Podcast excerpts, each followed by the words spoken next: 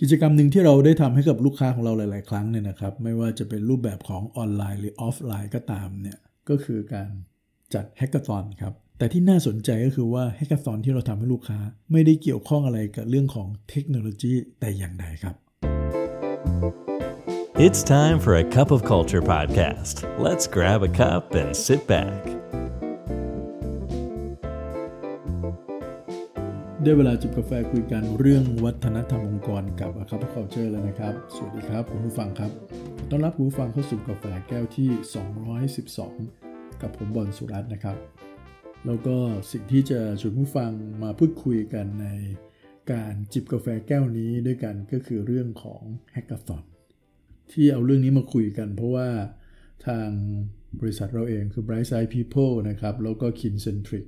แล้วก็พาร์ทเนอร์อีกเจ้าคือ Hubba เนี่ยนะครับเรากำลังจะจัดงาน Hackathon ที่ชื่อว่า People Innovation Hackathon ขึ้นนะครับ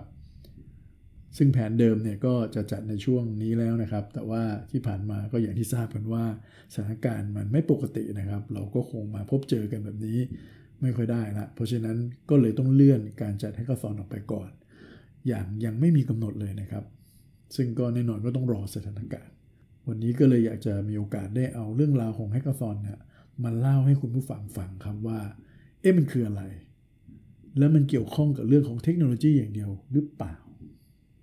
ถ้าเท้าความก่อนนะครับว่า Hackathon เนี่ยมันเป็นกิจกรรมที่สาย tech เลยครับ ก็คือพวก software development เนี่ยเขาใช้กัน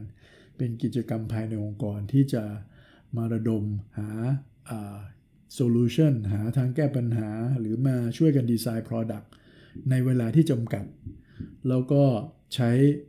คนที่มีความหลากหลายในเชิงของทักษะความรู้ฟังก์ชันงานนะครับมาทำงานร่วมกันนะครับยกตัวอย่างเช่น อาจจะมีคนที่เป็น Developer นะ Software Developer เป็นฝั่งของ UX UI ก็คือดูในเรื่องของการออกแบบประสบการณ์ของผู้ใช้งานอย่างเงี้ยนะครับ พวกที่เป็น Marketing คนที่เป็นสาย business นะครับ มีความเข้าใจลูกค้า ความต้องการของลูกค้าเนี่ยพวกนี้นะครับมานั่งรวมตัวกัน แล้วก็ใช้เวลาอย่างต่อเนื่องแบบไม่หยุดนะฮะในการที่จะหาทางออกให้กับปัญหานะครับ หรือที่เขาเรียกว่า problem statement ที่ตั้งเอาไว้ใน hackathon นั้นๆ นี่ที่มันเรียกว่า hackathon เนี่ยก็เพราะว่ามันมีคำว่า hack กับคำว่า marathon นั่นเองนะครับคำว่า hack เนี่ยก็มาจากเหมือนกันช่วยกันหาคำตอบครับ หรือว่ามาแก้ปัญหา อย่างใช้วิธีที่อาจจะเป็นวิธีลัด และวิธีที่อาจจะไม่เคยมีการใช้มาก่อน ส่วนคำว่ากาซอนก็มาจากคำว่ามาราธอนนั่นเองนะครับ ซึ่งก็หมายถึงการทำแบบต่อเนื่องไม่หยุดเลยอย่างยาวนาน ซึ่งอาจจะหมายถึงเวลา 24 ชั่วโมง 48 ชั่วโมง หรืออาจจะหมายถึง 72 ชั่วโมงเลยครับ แต่ก็ในระหว่างนั้นก็อาจจะมีพักไปนอนได้บ้างนะครับ แล้วก็พักรับทานอาหารพัก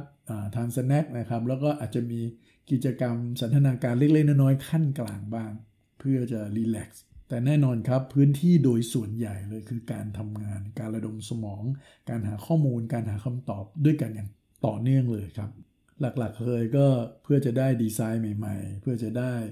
ตัวซอฟต์แวร์หรือไอเดียในการทำซอฟต์แวร์ใหม่ ๆ เอามาใช้ในองค์กร หรือว่าสำหรับจะสำหรับลูกค้าก็ได้ครับ แต่วันนี้ที่ผมมาชวนผู้ฟังคุยก็เพราะว่าทาง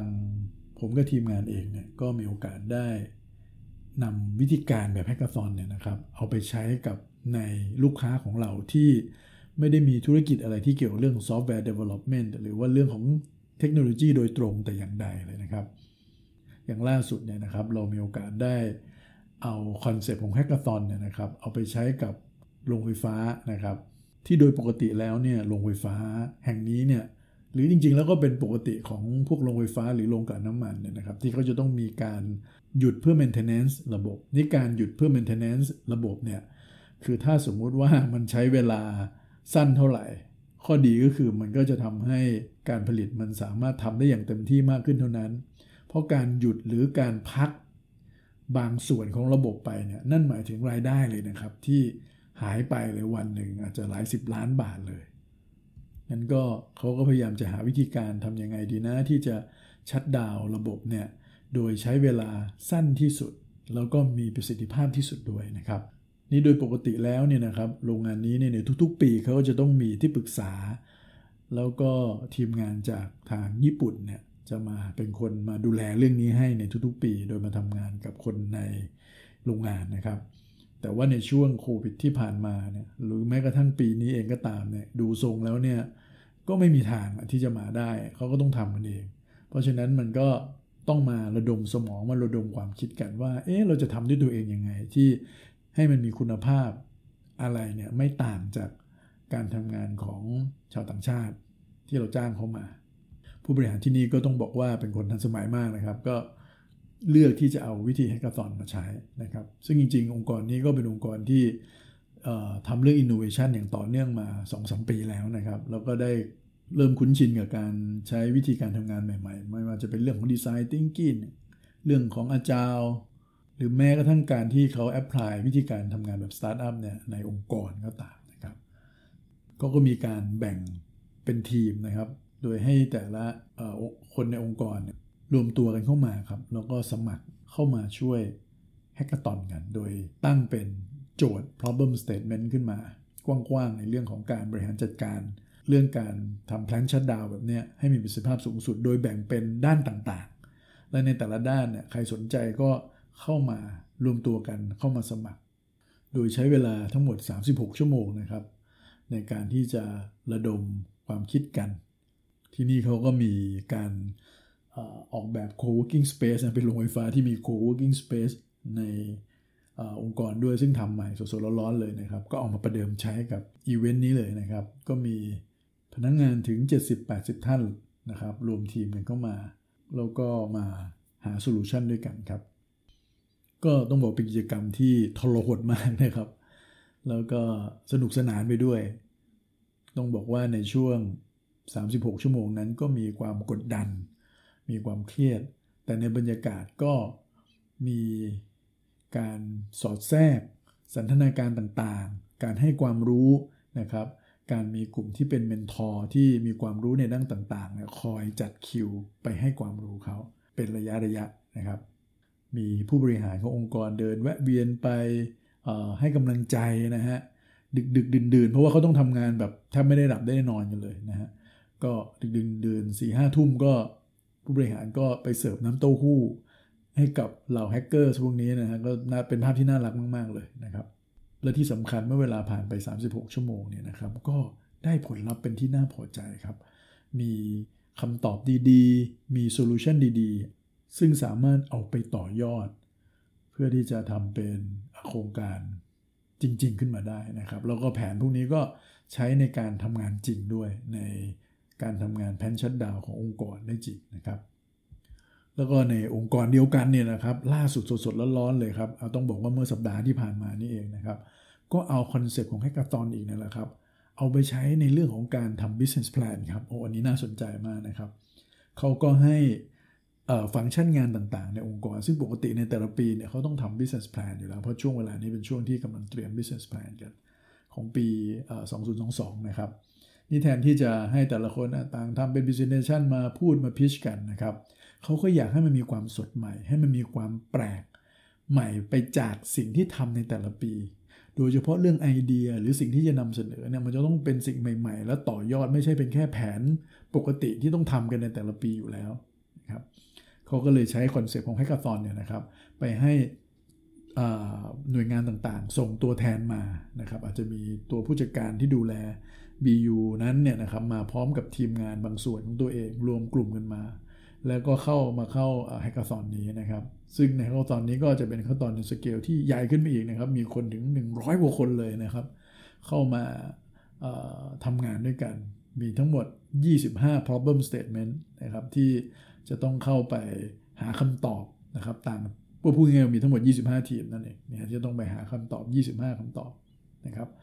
อันนี้ก็ใช้เวลา 26 ชั่วโมงนะครับ ต่อเนื่องกันเลย พอจบปุ๊บแฮกเสร็จปุ๊บก็ทำการพิชชิ่งกันเลยครับว่าสิ่งที่ตัวเองได้มาในตลอดช่วง 26 ชั่วโมง แล้วก็แน่นอนครับบางส่วนก็อาจจะเป็นสิ่งที่ทำมาก่อนหน้านี้แล้วเนี่ยก็นำมานำเสนอกันให้ผู้บริหาร แล้วก็ผู้บริหารก็พิจารณาว่าโครงการที่นำเสนอใน business plan เนี่ย จะได้รับการอนุมัติไหมนะครับ ในการนำเสนอเนี่ยบางทีมก็มีการทำเดโมทำโปรโตไทป์มาให้ดูนะครับ เพื่อให้เห็นภาพชัดเจน บางอันไปเกี่ยวกับเทคด้วยนะครับ เพราะใช้เวลาในช่วงข้ามคืนเนี่ย develop พวก machine learning หรือพวก AI แบบง่ายๆนะครับ หรือการ data visualization แบบที่สามารถจะทำเป็นเดโมให้ดูได้เนี่ยก็มันเกิดขึ้นภายในช่วงเวลาไม่กี่ชั่วโมงได้เลยเช่นเดียวกัน เมื่อคนมารวมตัวกัน ผู้บริหารก็ฟังไอเดียแล้วก็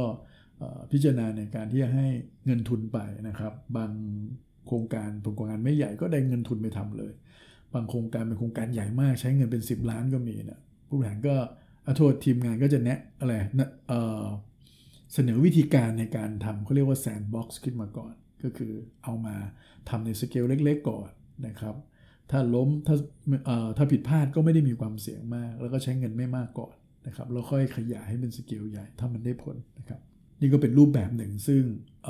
มีการเอาหลักการ hackathon เนี่ยนะฮะไป apply ใช้ครับ สิ่งหนึ่งที่เราสังเกตได้คือว่ามันมีผลลัพธ์ที่เกิดขึ้นได้จริงนะครับ จากการที่แต่ละทีมมาอยู่ร่วมกัน อย่างต่อเนื่องอ๋อแล้วก็ลืมบอกไปครับ ในรอบนี้เนี่ย business plan เนี่ยเนื่องจากว่ามันมีเรื่องโควิดนะฮะเพราะฉะนั้นก็ ต้องเป็น hackathon แบบ virtual ร้อยเปอร์เซ็นต์นะครับต่างคนต่างอยู่บ้าน แต่ว่าเราเองก็ไปหาระบบมา แล้วก็สามารถมีแพลตฟอร์มที่เขาทำงานร่วมกัน โดยเสมือนหนึ่งว่าได้อยู่ใน hackathon จริง ๆ เลยมีบรรยากาศแบบ hackathon จริง ๆ เลยนะครับ ซึ่งมันก็มีแพลตฟอร์มที่เอามาช่วยให้ทำเรื่องแบบนี้ได้ เดี๋ยวนี้ต้องยอมรับว่าเทคโนโลยีมันไปไกลแล้วจริงๆนะครับ สิ่งหนึ่งที่เราเห็นก็คือว่า มีการแลกเปลี่ยนไอเดียกันความหลากหลายในทีมเนี่ยมันช่วยทำให้มุมมองต่างๆเนี่ย มันทำให้เราเห็นหนทางใหม่ ๆ มากขึ้น ในระหว่างทางเองเขาอาจจะมีการได้ไปปรึกษาหารือกับทีมอื่นๆได้นะครับ เพื่อที่จะหาคำตอบบางอย่าง ฟังความคิดเห็นได้ แล้วก็อาจจะมีพวกบรรดาเมนทอร์แวะเวียนมาให้คำปรึกษาในแต่ละทีมครับ นี่ก็เป็นรูปแบบหนึ่งที่น่าสนใจนะครับ ที่คุณผู้ฟังสามารถที่พิจารณาจะเอาเรื่องของแฮกเกอร์ตอนเนี่ยเอาไปใช้กับองค์กรของเราได้ครับ จริงๆ แล้วก็สามารถจัดกันได้เองก็ได้นะครับ โดยที่ไม่จำเป็นต้องไปพึ่งพาที่ปรึกษาหรือเอเจนซี่ข้างนอกให้มาต้องทำให้ซึ่งมันจะมีค่าใช้จ่ายค่อนข้างสูงนะครับเราก็สามารถไปเสิร์ชใน Google ได้เลยครับว่าวิธีการทำให้ก็ตอนยังไงนะครับเราก็ลองมาศึกษามาแกะไม่ต้องทำเป็นเต็มรูปแบบมาก็ได้ ก็เอาเท่าที่เราทำได้ มันก็จะสร้างบรรยากาศการทำงานร่วมกันใหม่ ๆ การหาคำตอบใหม่ ๆ การหาไอเดียใหม่ ๆ แล้วก็ที่สำคัญกิจกรรมที่สนุกแล้วเราก็จะพบเลยว่า อ๋อบางครั้งเราการที่เราทำงานอย่างต่อเนื่อง ยาวนานพอเราอาจจะเกิดไอเดียใหม่ๆ ที่เราคิดไม่ถึงบางครั้งมีสิ่งหนึ่งก็คือเป็นมิราเคิลที่สามารถเกิดขึ้นได้ในท่ามกลางการทำงานเป็นกลุ่มอย่างยาวนานต่อเนื่องแบบนี้ได้นะครับ ก็ฝากกันครับส่วนท่านที่สนใจในเรื่องของ People Innovation Hackathon นะครับ ซึ่งเป็นอีเวนต์ใหญ่ของเราเลยนะครับ ต้องบอกว่าเป็น Hackathon ที่เกี่ยวกับเรื่องของ People Innovation ในประเทศไทยเป็นครั้งแรกเนี่ยนะครับ ก็ติดตามข่าวสารได้ในเว็บไซต์ People Innovation Hackathon นะครับ w w w people innovation hackathon com นะครับ หรือก็ไปที่ Facebook ในชื่อเดียวกันได้เลยครับ ไปติดตามข่าวสารได้ แล้วตอนนี้จริงๆ ก็เปิดรับสมัครเราแฮกเกอร์ซะนะครับ ถ้าท่านเป็นคนในแวดวง HR หรือแวดวงเทค แวดวงของ user experience หรือ marketing อะไรพวกนี้ก็ตามก็สามารถที่จะเข้าไปสมัครไปดูรายละเอียดได้ครับ และนี่คือกาแฟแก้วที่ 212 ของเรานะครับ อย่าลืมนะครับ ไม่ว่าเราจะตั้งใจหรือไม่ก็ตามเนี่ยวัฒนธรรมองค์กรมันจะเกิดขึ้นอยู่ดีครับทำไมเราไม่มาสร้างวัฒนธรรมในแบบที่เราอยากให้มันเป็นล่ะครับกันใหม่นะครับ สวัสดีครับ And that's today's cup of culture. See you again next time.